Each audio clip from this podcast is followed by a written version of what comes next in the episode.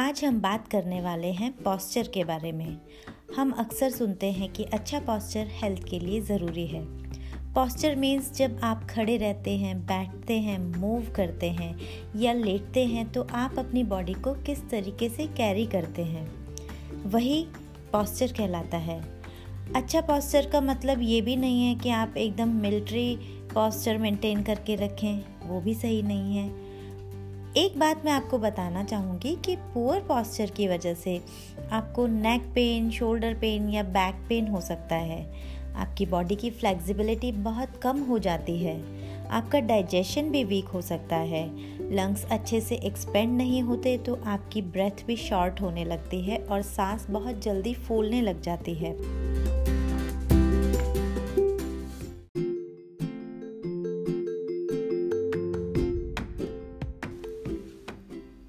और देखिए, ये तो आप भी मानते होंगे कि prevention is better than the cure तो ऐसे कौन से प्रिवेंशंस हैं जो लेके हम अपने पॉस्चर को ख़राब होने से बचा सकते हैं और पुअर पॉस्चर की वजह से होने वाली प्रॉब्लम्स को भी फेस करने से बच सकते हैं? तो आइए जानते हैं। सबसे पहली बात, अपनी डेली लिविंग एक्टिविटीज़ को कंटिन्यूसली ऑब्ज़र्व कीजिए और TV laptop household works के समय अपने पॉस्चर को ध्यान रखिए कि आप कहीं बैड पॉस्चर में तो नहीं जा रहे हैं कॉन्शियसली अपने पॉस्चर को करेक्ट करते रहिए। अपना वेट कंट्रोल रखिए, क्योंकि अगर आप ओबेसिटी की तरफ़ जाएँगे तो ऑब्वियसली आपका पॉस्चर गड़बड़ होगा। कंफर्टेबल शूज़ वेयर कीजिए और हील्स तो प्लीज़ अवॉइड कीजिए। मेक श्योर sure आपका वर्क सरफेस एक कंफर्टेबल हाइट पर हो, चाहे वो कंप्यूटर टेबल हो किचन स्लैब हो, या फिर डाइनिंग टेबल की हाइट हो।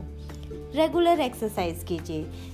मैं ये नहीं बोल रही कि आप एकदम से फिटनेस फ्रीक बन के जिम ज्वाइन कर रहे हैं ऐसा कुछ, लेकिन कुछ माइल्ड रेगुलर एक्सरसाइजेज स्ट्रेचेज होते हैं जो हमें करते रहना चाहिए। योगा कीजिए। और हाँ एक बात और एक्सरसाइज करना और तरीके से करना, दोनों अलग अलग चीज़ें हैं। इसलिए सही तरीके से एक्सरसाइज कीजिए या फिर योगा कीजिए और अपने हेल्थ का ध्यान रखिए। स्वस्थ रहिए, मस्त रहिए। पॉस्चर के बारे में और भी बहुत सी जानकारी मैं आपको अपने अगले एपिसोड में दूँगी. Thanks for listening